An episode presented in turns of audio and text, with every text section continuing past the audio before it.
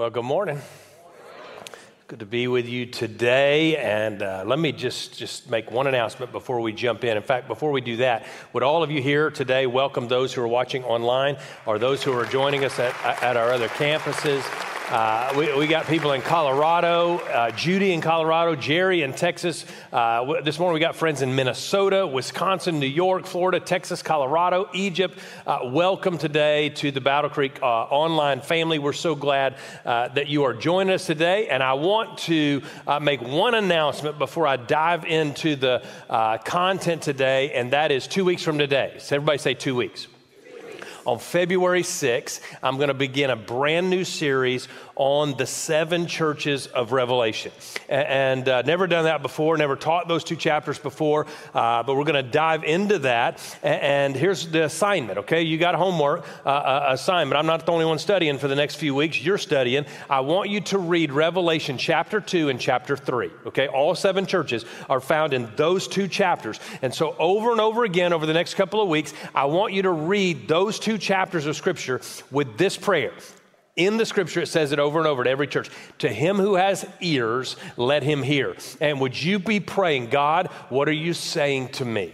And what are you saying to my church? It would be foolish for us to dive into that text without asking that question on the front end God, what are you saying? So, seven churches, two weeks from today, February 6th, for seven weeks. And uh, this week and next week, we'll finish up this series that we're on, uh, on the road to recovery. In fact, let me remind you uh, of this acrostic. We're using this acrostic. I don't always love acrostics. In fact, this is a really, really long one. I need recovery from recovery. It, it, it's so long. But, but let me just remind you of where we've been. R is realize that I am not God. Okay, that's the first step. And it is a step of hope. When you admit that you are not God, you can begin to recover because up until that point, you're doing it all on your own. And, that's a dangerous place for you to be. Admit you're not God. Uh, R. E, and earnestly believe. And uh, I, I did this two weeks ago where I talked to you about, well, what is it that we're going to earnestly believe? Well, we're going to earnestly believe that God exists, right? We need to exist, know that He exists. We need to know that we matter to Him. We're going to earnestly believe that we matter to Him. And then, thirdly, not only is He good enough to help us, He's powerful enough to help us recover. So we're going to earnestly uh, believe, but, but it's not quite enough to, to earnestly believe. In fact, we talked about AA, and AA has belief as, as one, of its, one of its you know, core pillars, uh, and it, they don't tell you what to believe in, and that's a mistake in my opinion. But, but there, I know many people who have met the real God through AA, uh, but because their mentor, their coach, etc., what, what was a believer in Jesus Christ. But it's not enough just to believe. Even if what you're believing in is God, you got to go to the next step, which we talked about, is commit every part of our lives to the Lord. And, and, last week, our, our campus pastors uh, did a great job with the O and the V. And, and, if you weren't here, let me remind you O was open up. What does that mean? Open up and examine. confess your faults to who? To God, to yourself, and, and, to somebody else, somebody that you trust, and somebody that loves you. And, and then the V is volunteer for every change that God wants. Volunteer for every change that God wants. Now, I, I use the word uh, submit there. That I want to submit myself to what? To everything that God has for me, everything that God wants to do in my life. And, and so today we're going to look at an area that, that years ago I asked God in a season of 40 days of prayer and fasting. I said, Would you show me the sin of our church? years ago. And, and, this word was the word that he put on my heart. This is the sin of Battle Creek Church. And quite honestly, I don't just believe it's the sin of Battle Creek Church, I believe it's the sin of the New Testament church today. And, and I want to talk about the heavy subject of unforgiveness unforgiveness. And for so many people, not, not just out there, guys, but in here, in the body, in the bride, the, the number one reason that so many people are stuck in a cycle of dependency and addiction is they've been hurt and they can't recover. And they can't recover because they haven't forgiven. And they can't seem to get to the place of forgiveness because the hurt for them feels too big and it feels like it is right in front of their face. So, so what's the next step? It's a little step, uh, but, it's big uh, in many regards. So, what is the step? What is the next step? The, the E is to evaluate all of my relationships. Evaluate all of my relationships. So much of recovery is tied up in relationships. And so, we're going to walk through two aspects of relationships today, but, but understand this understand this. You, you cannot do this alone. You cannot do it alone. In fact, say this with me I can't do it alone. We cannot do it alone. And since relationships are the key, it, uh, we need to evaluate them, right? And, and, when we evaluate them, we're looking at a couple of things. I'm kind of just telecasting where I'm going. We're looking at a couple of things when we evaluate relationships. Number one, what we've done wrong to others. And, and, and number two, what's been done wrong to us. But let, let's dive into this key passage, Ephesians 4, and listen to what Paul tells us in the Word of God. Get rid of all, say all bitterness, rage, anger, harsh words, and slander, as well as all, say all, all types of evil behavior. That's a lot, isn't it? I mean, that, that, that's a lot. How, how, many of you have ever identified with one of these things on this list? Raise your hand. And if your hand didn't go up, you, you lied. And so let, us just try it again and give you a chance to be honest and confess that you're a liar. How, how, many of you have identified with one of these things on this list? Just, just raise your hand, okay? And, and maybe you've been on the receiving end of, of one of those things, right? But certainly all of us have watched one of these things play out before us, right? And I've come to conclude that sometimes just seeing these things play out can cause us pain. Now look at what Paul goes on to say, verse 32. Instead, say instead, be kind to each other tenderhearted, forgiving one another just as God through Christ has forgiven you. Now, here is a universal truth about relationships, any relationship, every relationship. There are times where you need to forgive, and there are times where you will need to be forgiven. Universal truth is true of every single relationship because we all have situations where we are hurt by others, and we all have situations and moments where we will hurt others. And that is a sad part of life, but it is still part of life. And because it is part of life, we need a strategy to take care of that. And by the way, if you're married, this is an ongoing saga, right? Of being hurt and hurting, being hurt and hurting the person you love. Well, you, you can be committed for decade after decade after decade. This will always be true. Why? Because that person is the safest person for you to vent to, for you to dump on, for you to uh, be yourself and, and where you're dealing with in, in the presence of that marriage. So it's an undergoing thing and an ongoing thing. And underlying this universal truth is this watch this Hurt people hurt people. If you never heard that before, you should write that one down. Hurt people hurt people. One main cause of addiction in the world today is pain, trauma, and hurt in your past. And so let me just say this about you today. If you have been hurt by someone, you are more likely to hurt someone. So I'm not sure that's true. Let me say it again so that you know that it is true. If you have ever been hurt by someone, you are more likely to hurt others. And sometimes that plays itself out in bad behavior and in poor decisions. So when you evaluate your relationships, the, the, the question you need to ask, really, it's a couple of the uh, questions that you need to ask, is number one is who has hurt me? And number two, who have I hurt? You, you ought to evaluate your relationships with these two questions. But, but let's just deal with the first one for a few minutes. Who, who have I hurt? Take a look at all of your relationships and, and see is there someone uh, that you haven't forgiven? That has hurt you. You haven't forgiven them. You may not even realize it. And in this sermon, God is going to bring that to heart and to mind and into your mind and into your spirit. Uh, you may be hiding it. You, have, you may have pushed that pain so far down that nobody uh, can see it. And uh, this morning, while I was studying this very paragraph, I thought about a video we showed about 10 years ago in a marriage series.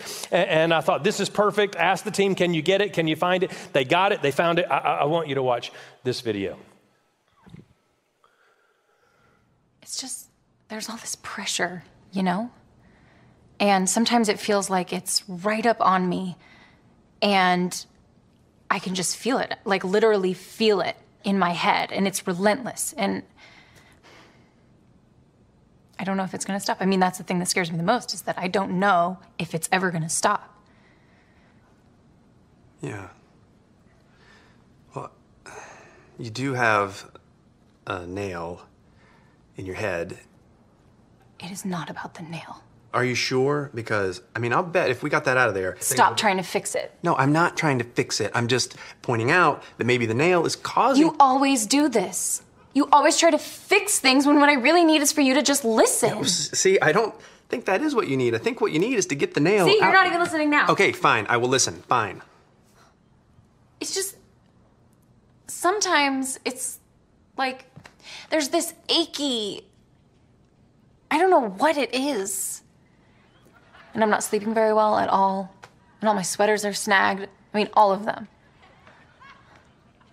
Yeah. That sounds really hard. It is. Thank you. Ow! Come on. If you would just. Don't.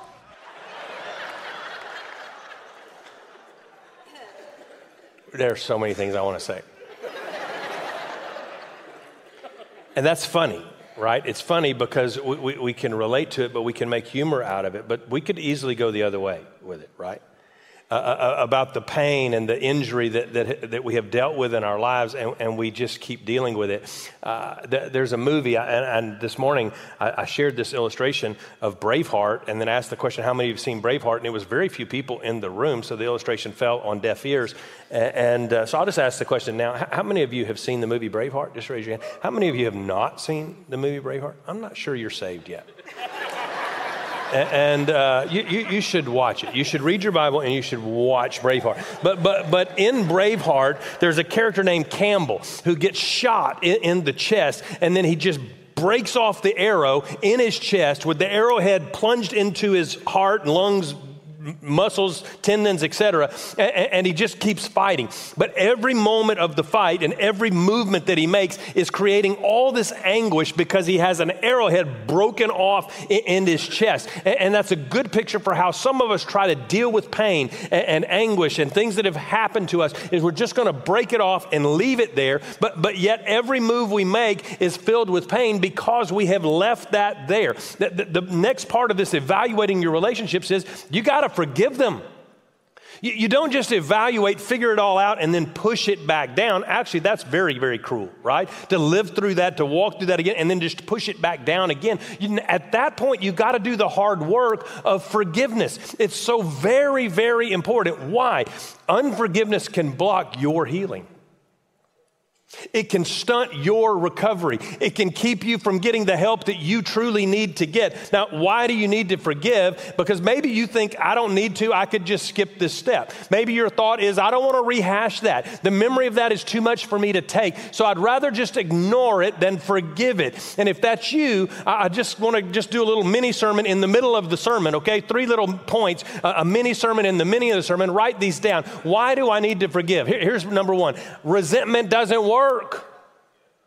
Forget about spirituality and Jesus and the Holy Spirit and all of that for a minute. Let's just be pragmatic. It doesn't work. There are people all over this world for centuries and centuries and centuries who would testify to this. It doesn't work. But the scripture also uh, tells us resentment kills a fool.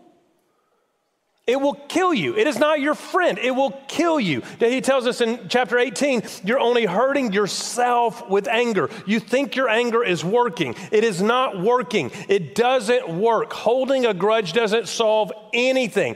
Unforgiveness is like drinking the poison and hoping the other person gets sick. There is nothing good that comes from holding back forgiveness. Second, I'm going to forgive. We need to forgive because forgiveness is going to be needed. I'm going to need it in the future. In other words, you're going to hurt someone like somebody hurt you. And so, if you need forgiveness, you need to forgive. That's how it works, guys. You cannot have one without the other. You just can't. L- listen to what Mark tells us in, in chapter 11. When you're praying, Notice there's not an if there, right? The assumption is, is that you're a child of God, you will pray. When you are praying, first, say first. First, circle that, underline, star that in your Bible. First, when you're praying, first, forgive anyone you're holding a grudge against, so that your Father in heaven will forgive your sins too. In other words, unforgiveness can block the forgiveness in your own life. That's a heavy subject. In fact, that concept is found all over the New Testament. It's found over in Matthew chapter 5, where he talks about being at the altar and at that moment remembering that someone has something against you, that you are to first get up and go and make that right, then come back to the altar and pray. 1 John chapter 4, verse 20 talks about uh, loving a God whom you can't see while you're refusing to love someone that you can see. Jesus talks to Peter and says, No, you don't forgive seven times, you forgive 70 times seven times. It's in Mark 6, it's in the Lord's Prayer. You cannot get away from this concept in the scripture. It must hold some heavy duty weight. It's everywhere in the Gospels. It's not some ancillary verse that's stuck in the back of the closet behind the clothes you never wear. It, it appears over and over and over again in scripture. Unforgiveness can clog up your prayer life. Not only is faith required, but forgiveness is a prerequisite for answered prayer. You have to pray in faith, but you also have to pray in a spirit of forgiveness. I don't know if you ever wonder why your prayers feel like they're not going above the ceiling. I do from time to time. But, but in those moments where I feel like my prayers won't get above the ceiling, maybe the very first checkpoint that I need to go to is who am I not forgiving? Why? It clogs up your prayers like hair in a drain. I have three very hairy females that live in my house. it's a miracle they have a hair left in their head. But they just keep reproducing them over and over and over again, these hairs, these long curly hairs. And I am the only human being in my whole home that ever does anything about the drains. Not one person has ever, ever volunteered to be a part of the solution of the hairs clogging our sinks and tubs. I'm the only one who does it. I have one of these tools. You know what I'm talking about? Like a, it has a, a syringe punch on the end of it and has a claw that grabs it with this flexible metal thing in, in it. And, and, I have to get under there and take the drain out and go down and get these hairs. And, and I did it like a couple of weeks ago. Not only am I so loving that I'm the only one in my house who will do it, I'm also so loving that I will leave it for them to see. And, and, and, so I will lay toilet paper or paper towels out and lay that glob there. I don't have any idea why you have to use a half a bottle of conditioner every time. You're gonna break your neck in the tub. It, it just becomes slippery. It's a hazard, but it clogs up the drain as well. And, and I pulled one out the other day. It's like this long and about that big. It looks like a horsetail. And I laid it on the sink for, for, for the girls to see, and, and they're like, Dad, you're, you're losing hair too. I said, I, I, know, but I've never had a hair that long on my whole body. I'm not to blame for this problem. Clean this thing up, and you can get in the shower. You can run the sink and brush your teeth while the, the water just continues to rise and let it stay there for years if you want to. But how about recognize there's a problem? and go after it. The same thing is true in our prayer lives. And I, don't want to spend too much on this, but, but one of the things that people ask about this is hey, if God's already forgiven my sins, past, present, and future, at the point of salvation. Why, why, are you teaching so often that I need to forgive others? Is, is, he holding those things against me? Here's the idea unforgiveness in your heart blocks God's forgiveness in your heart. It blocks what God wants to do in your heart. Your record may be clear, sure. You, are still going to get into heaven, sure. But you are living out hell on earth here because you are holding on to that hurt. And, and, and at times it you're not only holding on to it, it feels like it's got a hold on you. Years ago, when I was a youth pastor, this is 25, 30 years ago, I, I, I, was a youth pastor, and I used to bring in youth pastors from some of the greatest youth ministries in America to come and meet with me for two or three days. I wanted to learn from them, but I was pretending like I'm hosting this thing so that we could teach, et cetera. But I really was bringing them in so that I could pick their brain and, and learn from them. But we would spend a few days together, and, and we were fishing not far from here, out eastern uh, Broken Arrow on this pond that was stocked with, with 10 and 12 and, and even bigger bass that were caught all over the world that were dumped in this one pond. My friend owned it, and he was the CEO of Zebco at the time, which uh, owned all of the, made all these fishing reels, et cetera. And, and, and so he had his professional fishermen would catch these fish and bring them and put them in his pond. And so we were fishing this pond, and one of my buddies was from Dallas. He was a big city boy, and, and he was at this big old church in Dallas. He, he never fished. And, and, so he's standing on the bank, and, and, he takes his rod, and he goes like this, and, and he lets the treble hook in the lure grab a hold of the Bermuda in the grass behind him. So when he goes like this, it's, it's, it's hung up in the grass. And one of the other buddies says, Come over, let me hold that. You go over there and try to get it out. You know, Bermuda has the runners, uh, you know, that run all over the grass. And so it's hung in the grass up against the dirt. And, and while he's trying to pull the, uh, the lure out of the grass, it gets hung on something else and it jerks and it shoves it right into his fingernail all the way up under, it's pinned against his fingernail and, his hand. And uh, it's bleeding. And, and so I don't know what to do about it. I hate blood. Like, I hate the sight of blood, especially my own. But, but uh, anybody's blood bothers me. I would never be a doctor, never could do it for one second. And so I called Jim on the phone and I said, Jim, this is what's happening. This is before you could FaceTime and all that. I said, uh, What do you do? And he says, Alex, what you have to do is push it all the way through and then cut it off, cut the barb off, and then, and then pull it out. And, and my buddy Kyle could see my face, and he's like, What did he say? And uh, I said, He said, take you to the ER. I lied. I mean, I just flat out lied. And, and, and, and, so we, we went to this urgent center over by Cracker Barrel at the time. It was a Prudential Urgent Center. And, and it was Saturday. It was a holiday week. And we kind of got the short end of the stick of the nurses that were willing to work that week. And, and because the nurse that was deadening his finger took the syringe and stuck the needle all the way out the other side of his finger. And then shot the deadening medicine straight in his eye. And I'm watching this happen going, you can't make this stuff up. Like, I, I don't think God wants you to see it and, and, so she finally gets it right. She cuts the thing off, pushes it through, pulls it out, and we leave. And, and, and I, I, said, I'm so glad I didn't have to do that. He said, What are you talking about? I said, Jim told me to push it through. I wasn't going to do it and, not even going to be a part of it for one second. Well, that's how we think about this forgiveness thing and all these hurts that we have in our lives is that to push that through is going to be painful. To push that through is going to be awful. To push that through is going to create more pain. It will create more pain, but it is how you solve the problem. You cannot leave it there. And what you think you're holding on to is working a treble hook into you to actually hold on to you, to keep you from the freedom that God wants in your lives. Now, let me give you a, a, a, another reason we're going to forgive is number three, I will forgive others because God has forgiven me. Because. Now, that's heavy. And it's hard for most of us as believers to think about this, that, that that's why we would do this, is we've been given God's forgiveness. Now, I don't know if you recognize the fact that you needed God's forgiveness, but you needed it every bit as bad as whoever has hurt you needs your forgiveness. More, actually. You can't even put those two things on a scale. And, and, and so, this is the reason that we'll do it. Go back to Ephesians 4. Instead, be kind to each other, tenderhearted. Look at what he says forgiving one another.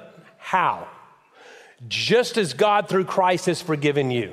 There's so much theology in that one sentence that it's unbelievable. How would we do this? Well, the same way that God did it. How did God do it? With the blood of Jesus. Theology, we could go deep into a well on right here in this one sentence. How, how do we do it? Let me diagram it for you. You is the implied subject. You, forgiving who? one another. How would we do this? In the same way, just as God, subject, through Christ, has forgiven you. In the same way, these are connected. This is the way we are to forgive one another in the very same way that Jesus, our God, through Jesus Christ, forgave us. In other words, this is so packed full of the gospel, it's unbelievable. When you forgive, you know what you are? You're an agent of God. You've become a minister of the gospel, the good news of Jesus Christ. Without that forgiveness, you're blocking what he wants to do in other people's lives. But when you forgive, you're actually living out what he did for you in your life. It's so very powerful. And it's one of the reasons the enemy fights it to the nth degree is because it is so gospel. And it is the gospel living and breathing among us today. But when you forgive, you're doing what he did. In the Old Testament, there's this story. It's an incredible story. It spans chapter after chapter after chapter in, Genesis. And like any other uh, forgiveness that has to happen, it begins with betrayal. The narrative is amazing, actually. It's like a novel. And a moment of pain. And it set off this huge roller coaster of life and all these changes and the ups and the downs and more betrayal, right? And the guy's name, you know, is Joseph. In fact, we did a series for months and months on the life of Joseph years ago. In fact, out of that series, we wrote a whole curriculum. I wrote a curriculum, a book called Overcome, uh, studying the life of Joseph. And he's the son of Jacob, in case you don't know who he is. He's the grandson of Abraham, who we studied all fall, right, in, in our All In series. And he found himself, Joseph found himself in slavery in Egypt. Joseph was a dreamer. He knew that God had chosen him uh, not only to help the people of Egypt, but to keep his own family alive. The very same people who betrayed him, he is the reason they would get to live one day. And he's on this roller coaster, and it all started when his own brothers did him wrong. By the way, there's no question who's to blame in this story. It's incredibly clear who's to blame. The brothers are to blame. They sinned against Joseph. But Joseph's biggest hurdle in this whole story was to overcome resentment. So when you look at Joseph, he's sold into slavery in a foreign land. He's so far from home for around 20 years of his life, he's probably certain and sure he would never see or face his family again. But then one day in the narrative, guess who walks through the door?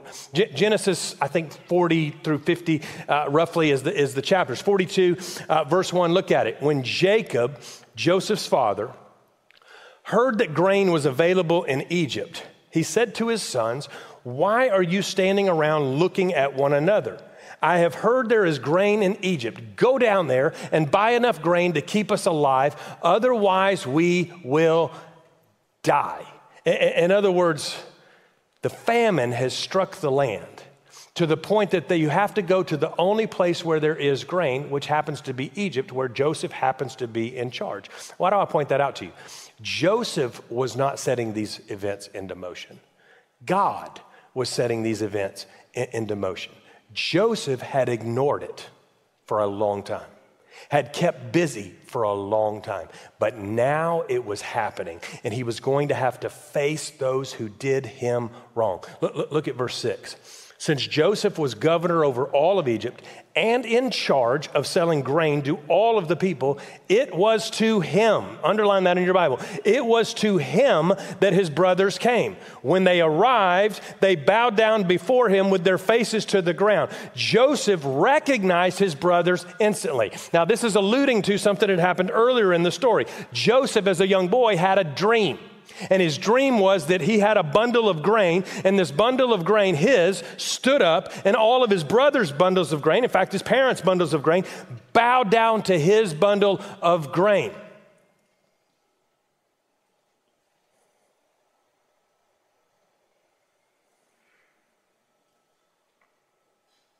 He told his brothers the dream. That, that's a mistake. It's one thing to have a dream like that, it's another thing to share it, right? Hey guys, you're all bowing down to me one day.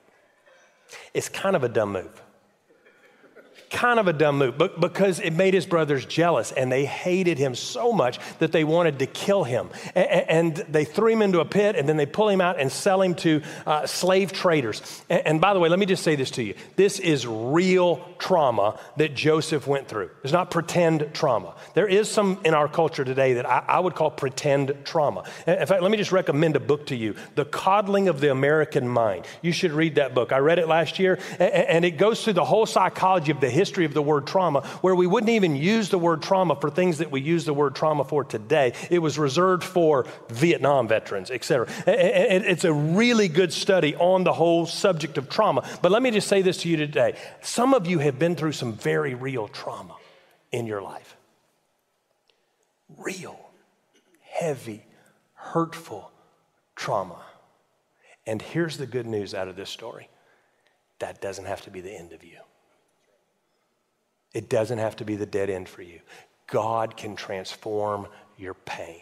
Years later, years later, Joseph is in a position in Egypt that his brothers have to come and see him. This famine is all over Egypt and all over the world, and they Egypt's the only place they can go to get food. So here come the brothers, and what do they do to Joseph? They bow down before him. They bow down just exactly like God told him that would happen. And so now he sees his brothers, and the question is really for Joseph, what's he going to do in this moment? He's got the upper hand. He recognizes them, they don't recognize him. He could have thrown them in prison. he could have exercised his revenge. He could have told them where to go, right? He could have said, No grain for you. In the same way, you know, like the soup Nazi. my, my 17 year old son walked, 18 year old son, walked in the other day and, and uh, about three weeks ago. And he said, I have found this show on Netflix. I don't know if you've ever heard of it or you've ever seen it. I said, What's it called? He said, Seinfeld.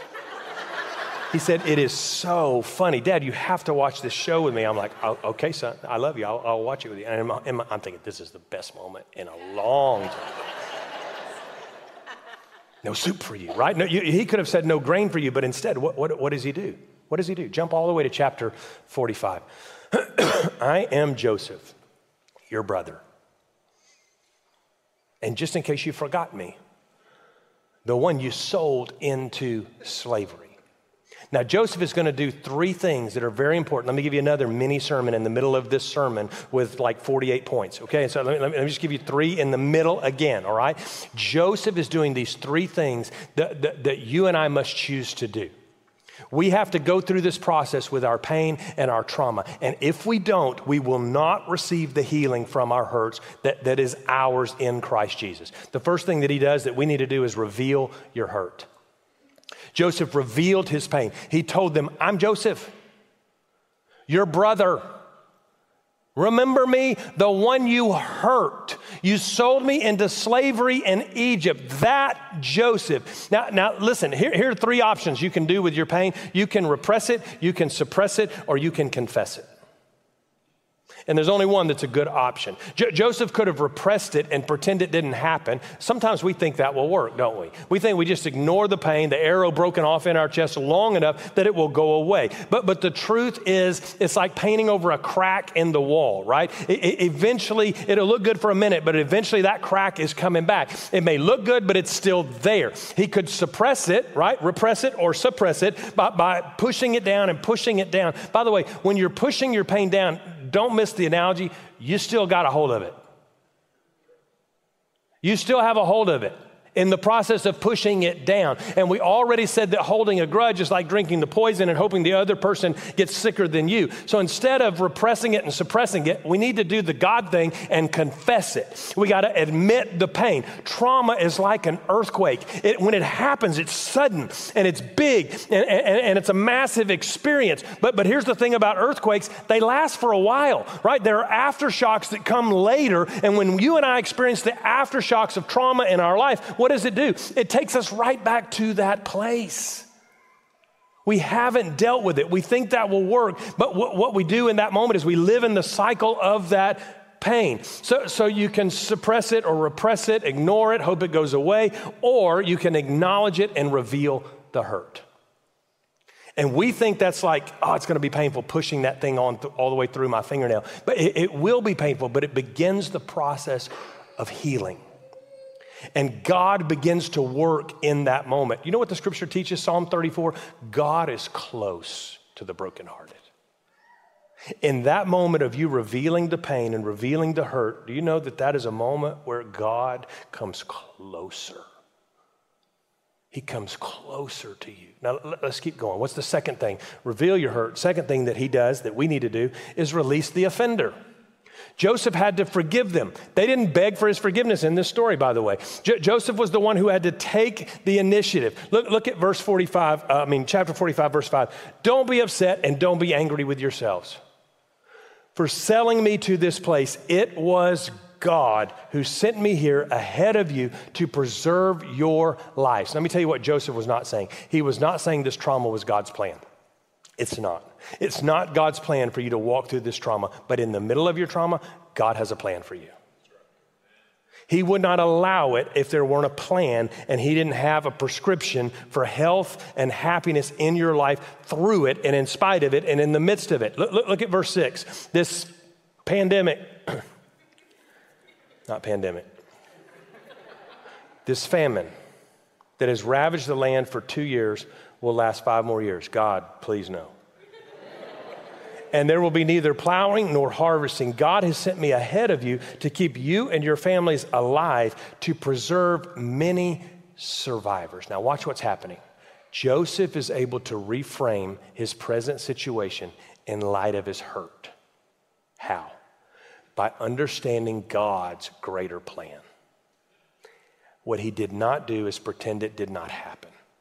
What he did not do is say it's no big deal. It was a big deal. But he found God's peace in the middle of it. How? Revealing it and then releasing them. And, and then, thirdly, by replacing your hurt with the peace of God. Replacing your hurt with the peace of God. When you replace the pain in your heart with the peace of God, that's when you know you've forgiven people. That's when you know you have forgiven them. Once you have forgiven them, you move you get to move into the next phase of your life, right? Remember at the beginning we said there's kind of two things, who has hurt me and who have I hurt? That's the next phase is who have I hurt? Now you start asking who, who do I need to ask forgiveness uh, from in, in, my life? And by the way, that's one of the areas where CR uh, Celebrate Recovery groups go deep and they dive into this deeply. In fact, I asked the question this morning because I wasn't even sure. In the Celebrate Recovery groups, every single what night? Tuesday night? Every single Tuesday night at 6 p.m. here at the Broken Arrow campus. Dinner at 6, and, and then the class and the group start at 7. You can on ramp every single time. You don't have to wait to the beginning of a semester to get in this. Every single week, you can on ramp and get into this uh, uh, ministry and into one of these groups. But so I'm not going to cover a lot of this because they go deep in the groups in, in this, but it starts with making a list of who have I hurt and how have I hurt them. And you, maybe you broke a promise. Maybe you broke a vow. Maybe you uh, stole something. Maybe you didn't pay something back. May, may, and you begin with the most immediate circle of friends and family and then begin to work your way out. But, but you need to ask this question along the way How would I want somebody else to make it right with me? In other words, start with the golden rule in mind. And after you've made amends, now you can focus on the positive. And by the way, the point of evaluating all these relationships, it's not really about clearing the slate, it's really about restoring relationships. And, and can I just say to you, some of them never will. But in God's heart and in God's mind, that's the goal, right? And it's going to involve a whole lot more than just confession. It, it, it involves action. It, it means that we have to do some real heart work and guard our hearts in the process, which, by the way, is the next R in this journey. It's resolved to guard your heart. Resolve to guard your heart. Listen to what Proverbs 4, verse 23 says Guard your heart above all else, for that will determine the course of your life. Guarding your heart does not mean that you hide it. Of course, we can hide problems, we can hide our pain, but that doesn't fix it.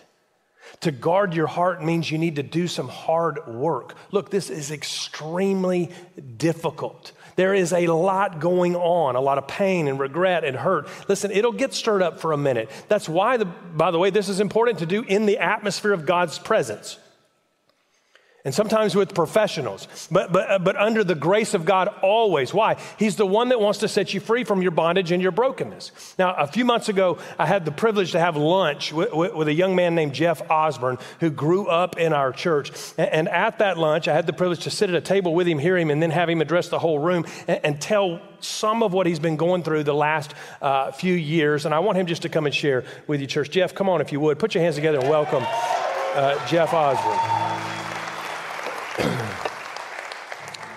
Get you a chair. Thank you for sharing. Thank you for coming. Uh, Jeff, just introduce the church, if you would, to, to your problem. There was a point in your life where you had real addiction and it had a hold of you. And so just, just set the story up and tell them a little bit of your story. Yeah, so one of the things just in thinking about this is like, I, I have almost always had an issue with addiction.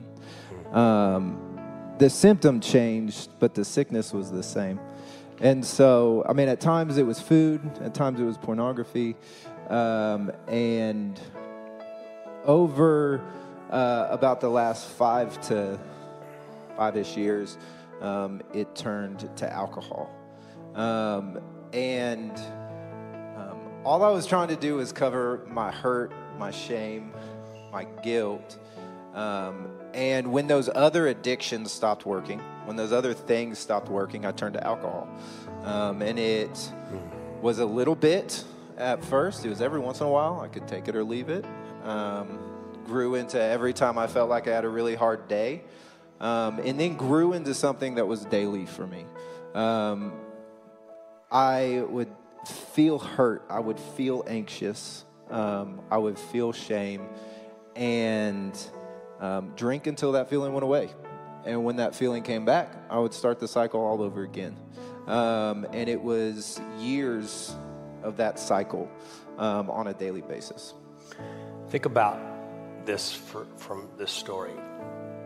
If at 15 or 14 or whatever age that was, and you're in a junior high ministry here and you're, you're struggling with pornography and you felt like you could never be honest or ever be real with anybody, think through this for a moment in this story.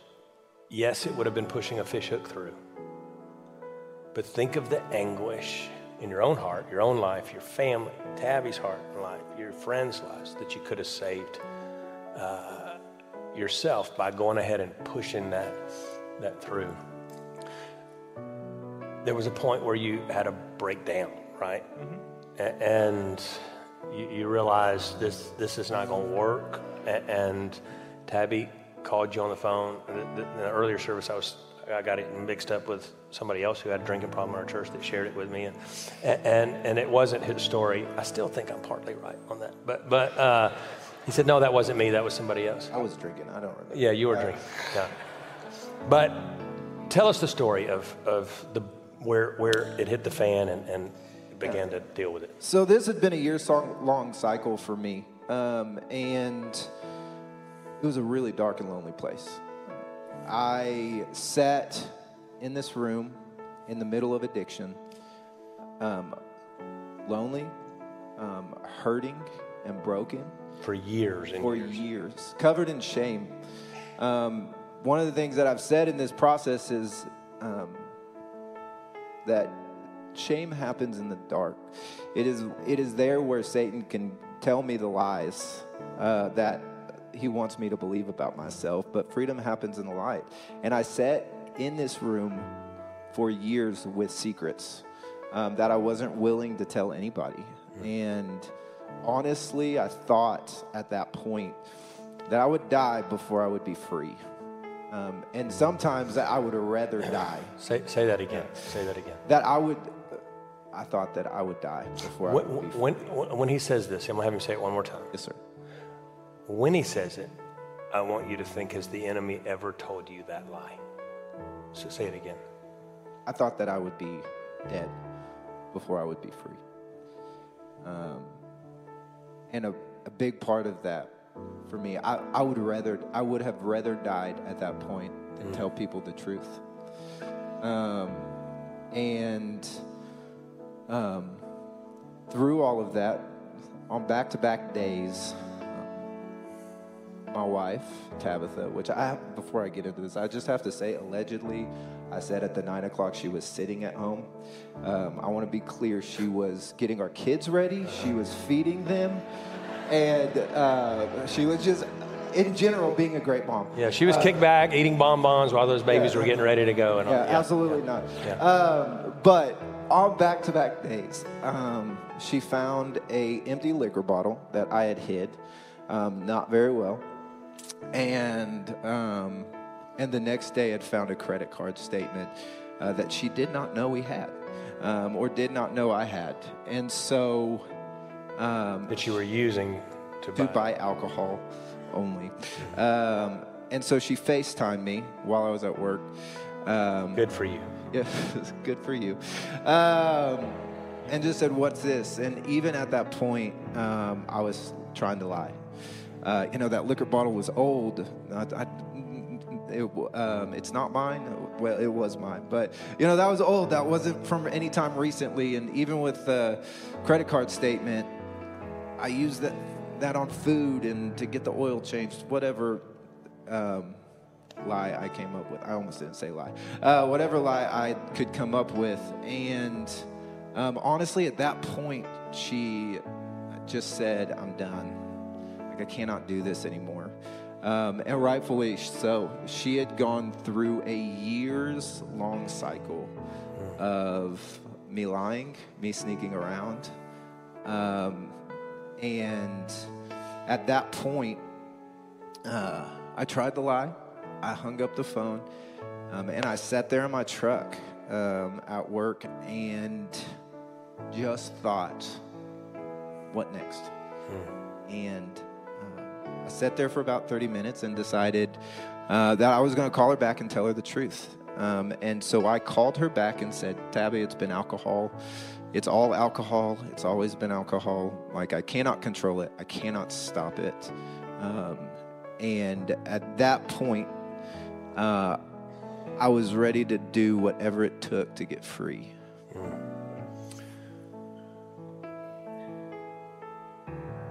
Talk for a minute about had she not done that, where do you think this would have gone or where do you think this would have played out? Because sometimes in Christianity, we, we, we, we teach, and I've taught it already today multiple times, we're going to forgive in the same way that God has forgiven us. Sometimes we misinterpret that to mean that it's not a big deal or we're going to overlook it or we're just going to push it down and push it away.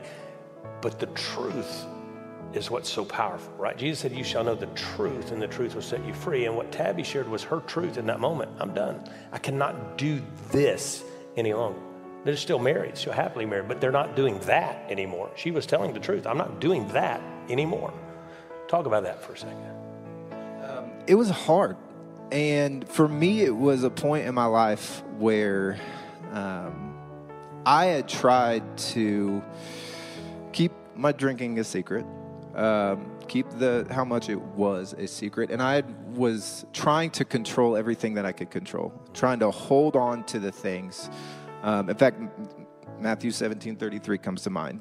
Like, if you try to hold on to your life, you will lose it. And if you give up your life, you'll gain it. Mm. Um, and I was literally sitting there trying to hold on to everything in my life. And at that moment, when she told me she was done, I realized it's not working anymore um, I I'm not going to be able to keep everything together and keep what uh, keep in control what I want to have in control. And so at that point, I just gave up control and thought if she's going to be done, she might as well know the truth. Mm. Um, then your family got involved, mm-hmm. right? More extended family and friends got involved, and you ended up go to the next chapter. Uh, ended up. Uh, deciding to go to treatment for three weeks um, and ended up in a great program called Hope is Alive. Shout out to my boys. It's all, all these hoodlums over here. Uh, but it's a sober living program. And so I've been there for about a year. I've got about another six months left. Um, but gave me the opportunity to get onto the path. Of Let me clarify for just a second, okay? Because it's two components that, that happened that were used side by side. One was a detox, was a was a multiple week detox. It was there was medical involved in this, and sometimes that's needed. Uh, it can be very dangerous. Actually, it can be very hard to come out of that where you're detoxing your body and detoxing your system. And, and that's what I'm talking about doing this in the presence of God and doing this uh, uh, with, with sometimes professionals that are helping. But that's not enough you, you, follow? That, dealt, that dealt with the symptoms of helping you get off of the alcohol. It did not do deal with what caused you to get on alcohol, right? And, and so what Hope is Alive has been doing, and I, I, met Lance in the last year or two, and the guy that started this, he has his own story. Remember, I told you it's, it, it's God uses your story. God's using Lance's story to start Hope is Alive. He's a recovering addict. And, and, God uses your story. The people that are leading Celebrate Recovery, God's using your story. The people that lead Dave Ramsey Financial Peace, God's using your story. There's something God can do when you share your story, right? And, and you allow Him to have the glory in it and through it. But then you ended up in Hope is Alive, and you've been there. We'll be there another six months, of residential program. And, and so, talk about forgiveness in, in, this journey that you've been walking in. What, where does that play out? Uh, forgiveness is hard. Um, for myself, um, it's difficult uh, sometimes to forgive myself for the things that I've done. Um, honestly, like the, the, shame that the enemy wants to put on me uh, is to keep me down. This is actually really therapeutic to talk to you guys about it. Believe it or not, is it is chain breaking for me this morning. What's happening? Um, but uh, thank you. Um, but forgiving others is extremely important. So, resentments, and that word is a recovery word that we use. Resentments uh, is one of the biggest things that leads to relapses, that leads us to drinking or using in the first place. Um, and uh, there, when we lay out some of our resentments, the ones that I had some of them were so tiny, some of them were so small, but they had led to such huge lies that the enemy had told me, um, and huge lies that I believed about myself. And simply letting those go and forgiving those made a huge difference for me. And then on the forgiveness part, uh, receiving forgiveness, um, my wife can probably give you more uh, about the details of what that looks like to forgive someone in recovery, but I can tell you that it does not happen without the blood of Jesus. And without her seeking the Lord on herself, by, by herself, on her own, she would not be able to forgive. And forgiveness is a process. Um, and we're still in that process. We're still learning, we're still growing um, in that way. So. Mm. so if you would, talk about for just a minute guarding your heart. Okay, how, how are you doing that at this moment in this process? Just flesh that out.